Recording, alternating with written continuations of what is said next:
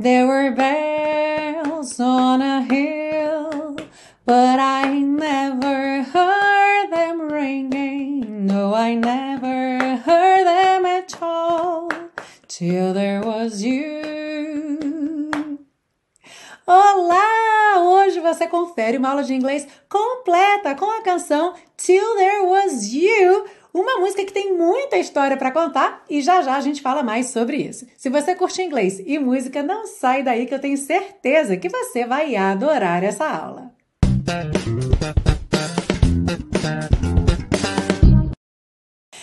guys! Welcome to another class of your favorite series Aprenda Inglês com Música, que te ensina inglês de maneira divertida e eficaz no YouTube e em podcast desde 2016. Eu sou a Teacher Milena e essa música hoje tá cheia de história para contar. Assim, tão interessante, uma sequência de fatos, sabe? Que uma coisa foi levando a outra. Pois outro dia desses, estávamos eu e Arley no carro, andando aqui pelas ruas da Figueira da Foz. Aliás, linda cidade que a gente mora aqui em Portugal. Tenho compartilhado várias paisagens aqui da Figueira da Foz lá no meu Insta, no arroba teacher.milenagurgel. Então, se você quiser passear com a gente aqui pela Figueira e por outros lugares, não deixa de seguir lá no Insta. Voltando aqui, então a gente estava ouvindo a Smooth FM, uma rádio aqui de Portugal. Aliás, não é jabá não, mas smooth. Se você quiser patrocinar aqui a série Aprenda Inglês com Música, ó, a gente vai curtir muito. E pega aí no Brasil também pelo computador. Então, se vocês quiserem ouvir, tem aplicativo também da Smooth FM, é bem legal. E a gente estava ouvindo essa rádio e tocou a versão do Rod Stewart, que é uma versão muito gostosa. E a gente falou: nossa, essa música é tão legal! E tem aquela versão em português que é muito bonita, com Beto Guedes. E aí eu fiquei pensando, cara, mas de quem é essa música? Eu sei que essa versão do Rod Stewart é mais moderna e tal, mas quem será que gravou pela primeira vez? E a gente ficou tentando lembrar. Aí a gente chegou em casa, começou a pesquisar sobre a música e descobrimos tanta coisa bacana que, claro que tinha que entrar aqui na série, mas além disso, a gente fez um vídeo só com curiosidades sobre Till There Was You. Então, se você também ficou se fazendo essas perguntas, tá aí, quem foi que gravou pela primeira vez? Tá aí, de quem é essa música? Não sei. Não perde esse vídeo, tá muito legal. Eu vou deixar ele sugerido aqui no YouTube ao final dessa aula, mas também vou deixar o link direto aí na descrição, especialmente para quem está ouvindo no podcast. É só procurar na descrição da aula, alright? Se você está chegando hoje nesse canal, seja muito bem-vindo, seja muito bem-vinda. Já são mais de 200 aulas de inglês com música. As aulas são totalmente gratuitas, ficam disponíveis no YouTube em vídeo, no podcast em áudio, naturalmente, e você ainda baixa o PDF com todas as anotações da aula gratuitamente lá na biblioteca Aprenda Inglês com Música. O link também está aí na descrição dessa aula. E aqui na série, as aulas de inglês com música são completas. Na parte 1, a gente vê letra e tradução. Na parte 2, as estruturas do inglês e como transportar o que você aprende nessa música para o seu dia a dia, com exemplos de frases simples que você usaria aí na sua comunicação em inglês. E finalizamos na parte 3 com o passo a passo da pronúncia. Gostou? Então já deixa seu like aí que eu tenho certeza que você não vai se arrepender e já aproveita para se inscrever no canal, ativar o sininho para receber as notificações, porque todo dia tem conteúdo bacana aqui no canal para ativar o seu inglês. Aliás, hoje na parte 3 tem uma novidade aí que eu vou testar uma coisa que vocês andaram me pedindo e aí no final da aula vocês me contam o que acharam, ok? Are you ready? Let's go! Então, essa letra diz o seguinte: There were bells on a hill. Havia sinos em um morro. But I never heard them ringing. Mas eu nunca os ouvi tocando. No, I never heard them at all. Não, eu nunca os ouvi em absoluto. E a gente vai ver aí esse at all na parte 2, ok? Till there was you. Até você aparecer, ou até que houve você. Alright? E um ponto importante aqui é que essa frase I never heard them ringing tanto pode ser traduzida como eu nunca os ouvi ou eu nunca os ouvia tocando porque geralmente o passado em inglês vai poder ser traduzido em português como pretérito perfeito ou imperfeito. Então, eu nunca ouvi ou eu nunca ouvia. E especialmente aqui na música, os sinos estavam lá, tipo, todo dia eles tocavam, né? Então, pode ser sim, eu nunca os ouvia até que eu né, acordei para eles porque você apareceu, porque você deixou o mundo todo mais bonito para mim, porque você me acordou para a vida, né? Seguindo, there were birds in the sky, havia pássaros no céu, but I never saw them winging, mas eu nunca os vi voando. No, I never saw them at all. Não, eu nunca os vi em absoluto till there was you, até você aparecer. Mais uma vez aqui, eu nunca os vi ou eu nunca os via. Alright? Then there was music and wonderful roses. Então houve música e rosas maravilhosas. They tell me in sweet fragrant meadows. Elas me contam em campos de doce fragrância ou de doce perfume. Of John and Jew, sobre o amanhecer e o orvalho. Olha que bonita, tão sensorial, né? tão olfativo esse trecho aqui, né? As flores nos campos perfumados contam para ele sobre o quê? Sobre o amanhecer. John é aquele momento, assim, o primeiro raiar do sol, sabe? John. E Dew, D-E-W, é o orvalho. Ai, senti até o cheirinho agora. There was love all around. Havia amor por toda parte. But I never heard it singing. Mas eu nunca o ouvi ou ouvia cantando. No, I never heard it at all. Não, eu nunca o ouvi em absoluto. Till there was you. Até você aparecer. Bonita letra, não é? E se você assistiu ao vídeo com as curiosidades dessa música, eu falei que as versões em português não são traduções literais, mas mantêm a mesma ideia. Quer dizer, mesmo as belezas da natureza não têm valor ou não fazem sentido, ou aqui no caso, no original, passavam despercebidos sem a pessoa amada. E se você assistiu ao vídeo da curiosidade, o que, que você achou do percussionista, hein? Onde é que estava o percussionista? Algumas pessoas me perguntaram: Teacher, não entendi direito. Você está fazendo a percussão vocal? Você está cantando junto? São as duas coisas ao mesmo tempo. Então, aqui na boca, o som principal é a percussão. E a melodia tá, na verdade, saindo pelo nariz. Eu poderia até fazer com a boca fechada. Juntando tudo. Mm-hmm.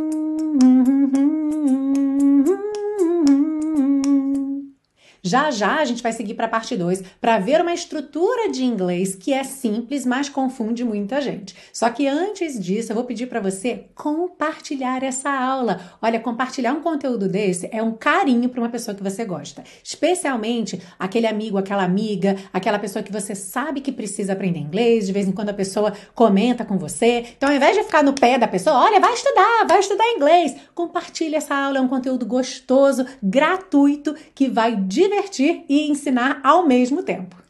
Alright, so let's move on to part 2. Vamos seguir aqui com a nossa aula de inglês. E como eu disse, a gente começa com essa estrutura aqui que é simples, mas confunde muita gente. Olha só.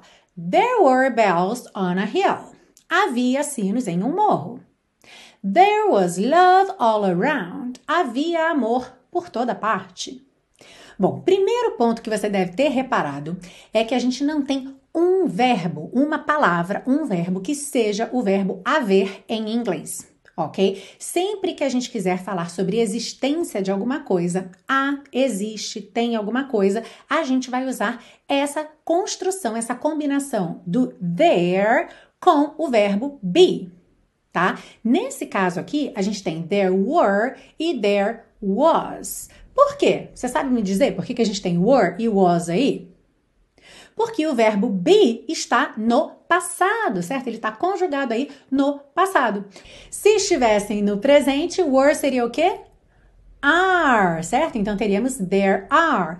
E was seria is, there is, ok? Até aí você tá comigo? Ok?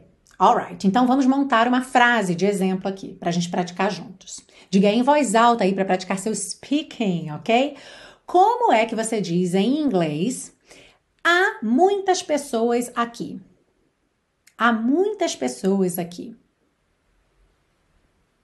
There are many people here. There are many people here. Alright? Agora vamos a alguns pequenos detalhes aí que tornam um pouco tricky essa equivalência aí entre inglês e português. O primeiro ponto é que o verbo haver tem um comportamento incomum em português. A gente não flexiona número.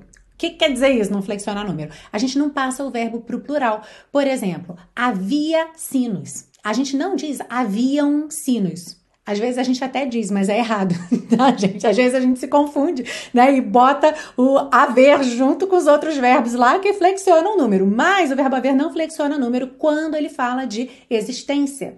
Então você fala há uma pessoa, há muitas pessoas. Em inglês, vai flexionar normalmente. Então, se é uma pessoa, there is, no presente, no caso. Se são várias pessoas, there are.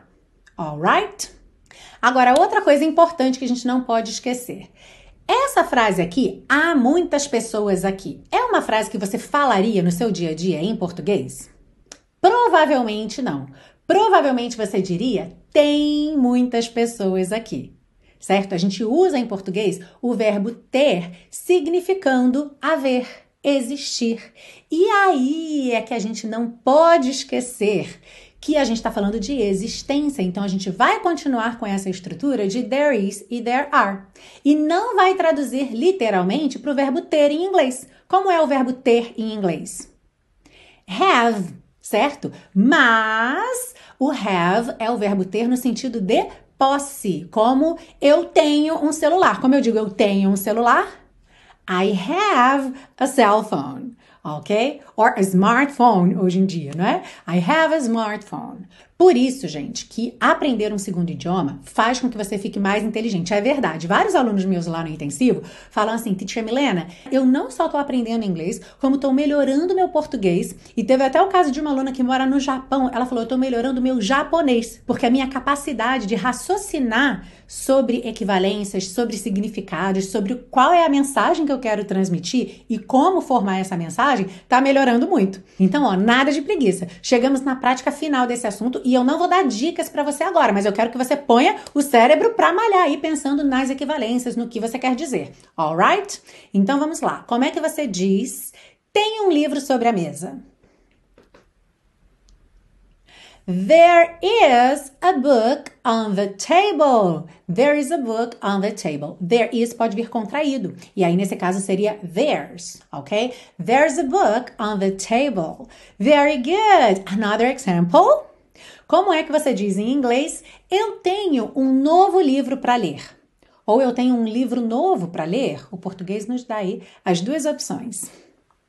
Mas o inglês não dá. I have a new book to read. I have a new book to read. Got it? Na frase No, I never heard them at all. Não, eu nunca os ouvi em absoluto.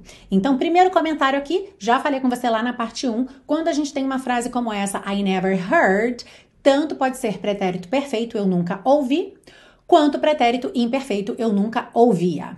Agora, esse at all é muito interessante porque eu até coloquei aqui entre parênteses em absoluto, mas frequentemente a gente acaba não traduzindo essa expressão. Então, é super importante você entender o significado dessa expressão, o que que ela traz para a frase. At all é usado somente em frases negativas ou interrogativas, ok? E ela serve para trazer ênfase. Só que em português, nem sempre a gente tem uma expressão tão curtinha para dar ênfase. E aí, muitas vezes, para não alongar a frase, a gente acaba deixando sem nada. Só que se você entende inglês, você entende que aquela frase já vem um pouquinho mais carregada, com um pouco mais de ênfase. Alright? Por exemplo, imagina que já são duas horas da tarde e você ainda não comeu nada. Como é que você diria isso em inglês?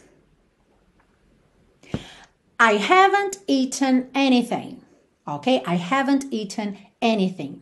Esse nada, né, são duas horas da tarde, você não comeu nenhuma uva. Se você quiser dar uma ênfase, você poderia dizer, por exemplo, I haven't eaten anything at all. Ok? I haven't eaten anything at all. Então, at all já carregou aí de ênfase que você não comeu absolutamente nada. Nessa frase, então, o absolutamente é bem-vindo em português. Eu poderia colocar isso absolutamente para reforçar, ok? Um outro exemplo agora. Imagina que você está conversando com um amigo, está tendo uma conversa séria, está falando coisas importantes, e a pessoa está com aquela cara de paisagem assim, como quem está lá no mundo da lua. Aí chega uma hora que você para e pergunta: Você está me escutando? How would you ask that in English? Com uma certa ênfase. Are you listening at all? Poderia ter o to me também. Are you listening to me at all? Ok? Então percebe que em português, nesse caso, eu já não usaria um absolutamente. Você está me escutando absolutamente?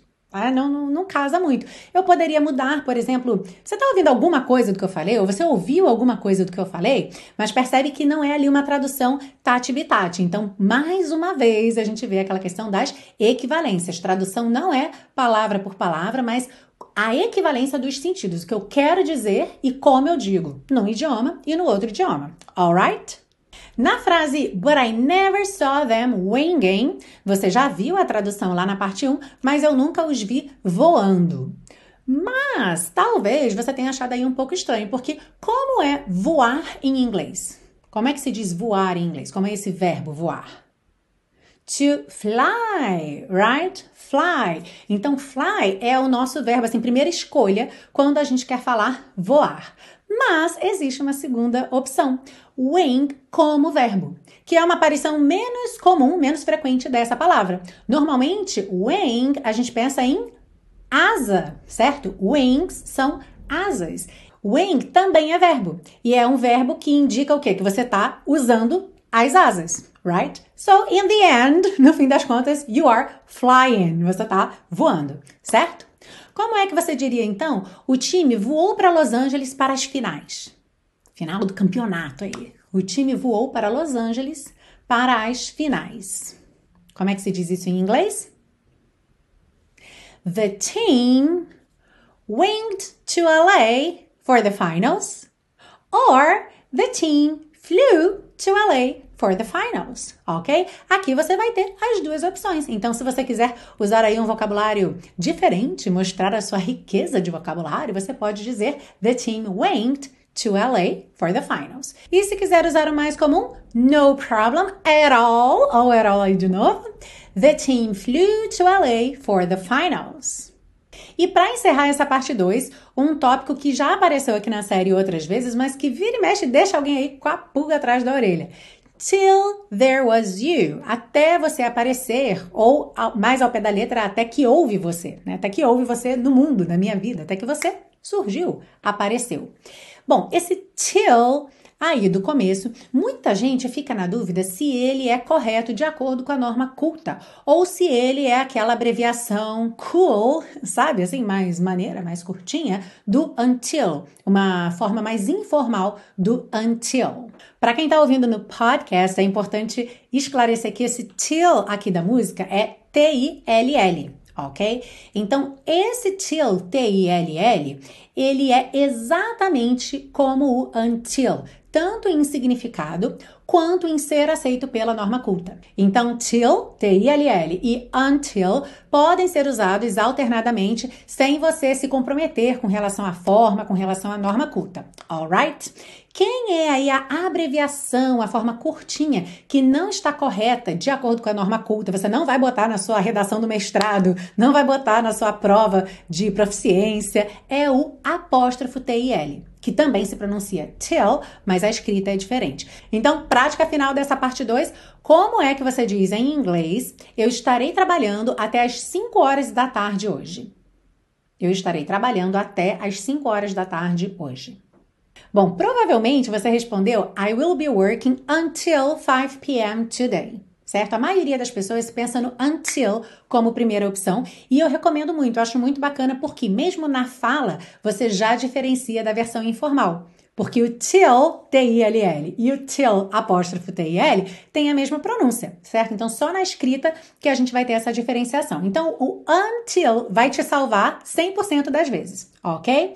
Mas, para a gente ter esse esclarecimento, se você estivesse escrevendo essa mensagem, por exemplo, no WhatsApp, para sua irmã, para o seu amigo, num ambiente bem informal, é claro que você poderia colocar till apóstrofo TL, ok? I'll be working apóstrofo TL till 5 p.m. today. Uhum. Já se você estivesse escrevendo esse texto num ambiente mais formal, você colocaria until, o N-T-I-L, ou então T-I-L-L, ok? I will be working until or till 5 p.m. today. E aí, como é que você se saiu nessa parte 2? Se você fosse fazer uma avaliação de quantos por cento você acertou, falando aqui comigo em voz alta. Você falou comigo em voz alta, certo? Se não, já perdeu 10 pontos, 10% aí. Se não falou em voz alta, já são só 90%, mesmo que você tenha acertado tudo. Tem que falar em voz alta. Mas conta aí para mim, escreve aí para mim nos comentários se você acertou 100%, 70%, 50%, 30%. Se você está começando agora, ainda não tem esses conceitos aí bem aprendidos, compartilha aí comigo como é que foi essa parte 2. E lembra que se você quiser um curso passo a passo, se você procura alguma coisa que comece do zero, zero mesmo no inglês e que vai te ensinando todos esses fundamentos, todos esses conceitos de uma forma bem passo a passo mesmo, pegando na sua mão, Teacher Milena pegando na sua mão e subindo a escadinha do inglês com você. Eu tenho o intensivo de inglês da Teacher Milena. Esse é o meu curso de inglês que cobre os níveis básico e intermediário de inglês e a gente começa realmente do zero, então você pode nunca ter estudado inglês na sua vida, você não fica perdido, não fica perdida. Além disso, é claro, você conta comigo, Teacher Milena, para tirar todas as suas dúvidas ao longo do curso e também para corrigir os seus desafios. Ao fim de cada módulo tem um desafio em vídeo que você grava e manda para mim para eu corrigir, te dou feedback personalizado. E como se não bastasse tudo isso, a gente tem uma comunidade muito bacana de alunos e você tem 30 dias de garantia incondicional para você testar o curso à vontade, porque como eu sempre digo, no intensivo de inglês da Teacher Milena, os alunos ficam porque amam. Se você quiser saber mais informações, quiser falar direto comigo sobre o intensivo, é só clicar aqui nesse card ou no link que está aí na descrição dessa aula. Let's move on to part 3 to get you singing this song. Sim, vamos seguir para a parte 3 para deixar você cantando Till There Was You bem bonito.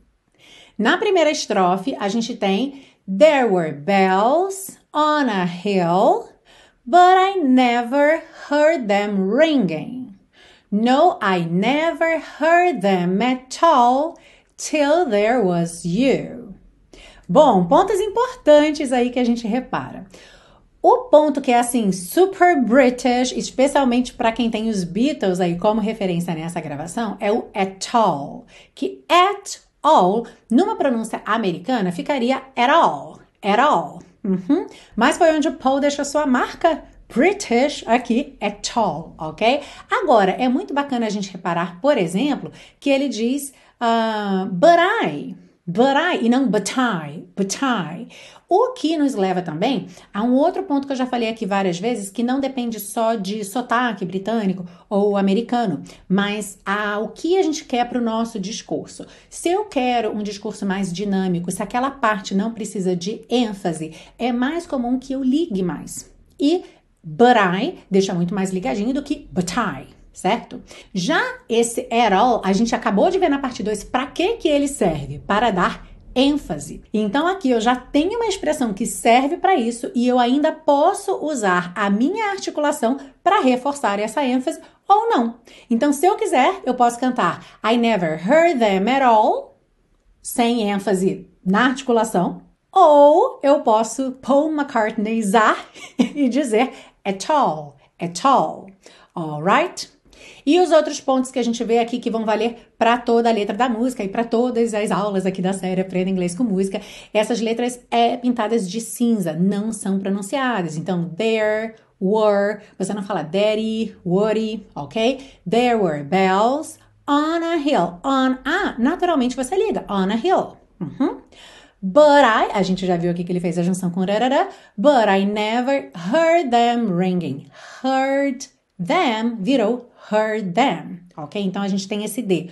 Consoante oclusiva fechando heard, já vai juntar num som só com o T, que é na verdade TH, the, the, the, them, ok? Heard them, heard them. Você não chega a fazer o D, língua no céu da boca. Não precisa se preocupar em fazer heard them, heard them, porque não dá tempo, tá? Heard them.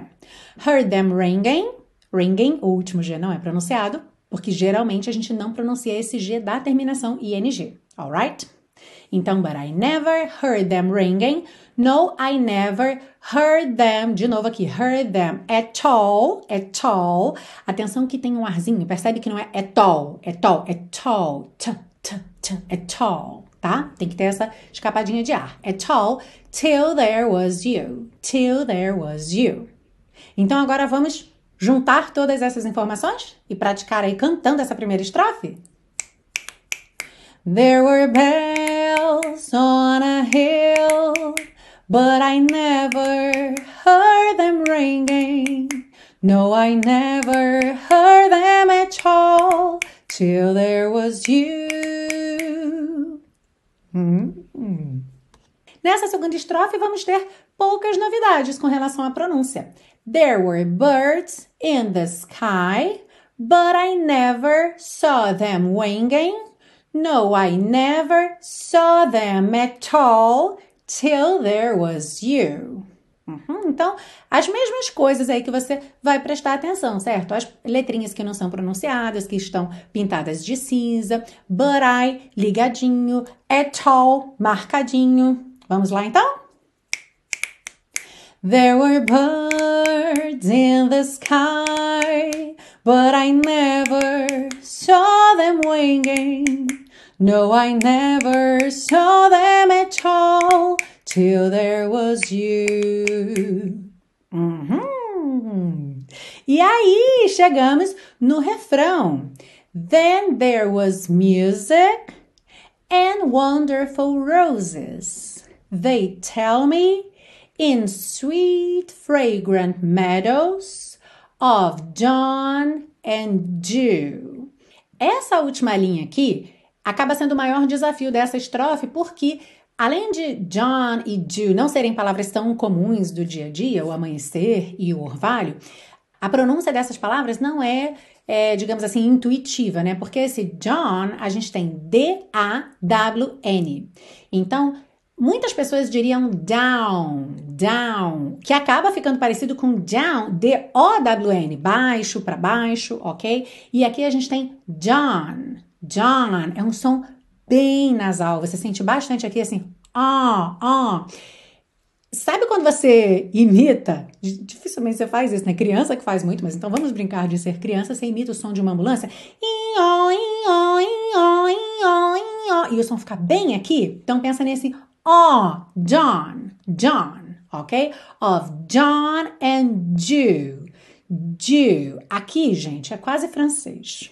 Sabe? Pensa que você está em Paris e aí você vai dizer Jew. Porque tem que ter biquinho, não pode ser do, de, Jew. Jew. Tá? Então, of John and Jew. Of John and Jew. Ok? Na linha logo acima dessa, a gente tem in sweet, fragrant meadows. Então aqui, acho que não tem nenhum grande desafio, mas vamos lá. Sweet, fragrant. Percebe que esse som da primeira letra A é o A aberto, ok? A, A, fragrant, fragrant. Meadows. Essa palavra se escreve M-E-A-D-O-W-S, mas você não fala meadows, só meadows. Meadows, ok? E eu acho que nem precisava, mas eu vou chamar a sua atenção para nunca dizer music, ok? É muito comum, como a palavra música em inglês é uma palavra que muitas pessoas usam no dia a dia, é frequente esse erro de pronúncia music. Lembra que essa letra C é uma consoante oclusiva, ela vem encerrando o som da palavra music, music, ok? Então vamos cantar essa estrofe? Then there was music and wonderful roses. They tell me in sweet, fragrant meadows of John and Jude. E chegamos na última estrofe. There was love all around, but I never heard it singing. No, I never heard it at all till there was you. Aqui eu acho a parte mais interessante a terceira linha, porque ela nos dá muitas opções de pronúncia quando a gente pensa heard, it, at, all no connected speech, porque eu agora falei tudo separadinho, mas na hora que a gente junta tudo, naturalmente a gente vai ter outros sons. Então eu poderia ter heard it at all, heard it at all, está super American, heard it at all, heard it at all, super British, ou o meio do caminho, que é o que a gente tem na canção, de novo com aquela ideia de deixar mais ligadinho, mais dinâmico aquilo que não precisa de ênfase e marcar somente o at all, que é o nosso ponto de ênfase aqui na música. Então, fica no, I never heard it at all, heard it at all, ok? Praticando essa última estrofe, então. There was love all around, but I never heard it singing. No, I never heard it at all till there was you. Uhul! E já já a gente vai cantar a música completa, do começo ao fim, sem pausa.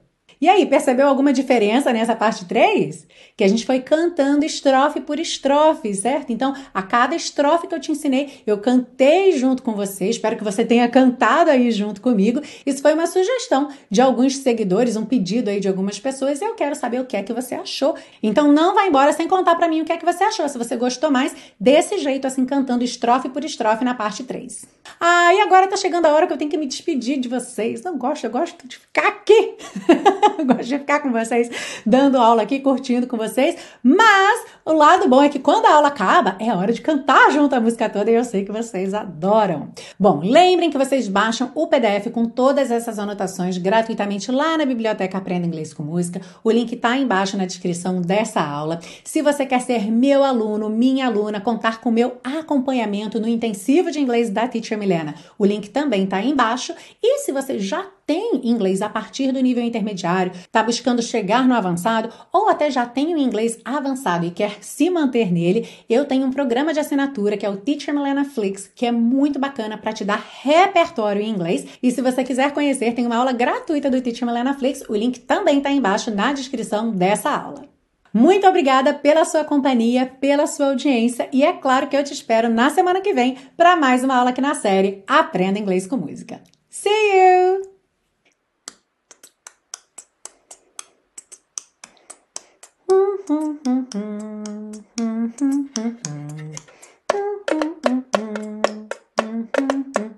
There were bells on a hill, but I never heard them ringing. No, I never heard them at all till there was you. There were birds in the sky but I never saw them winging. No, I never saw them at all till there was you. Then there was music and wonderful roses. They tell me in sweet, fragrant meadows of John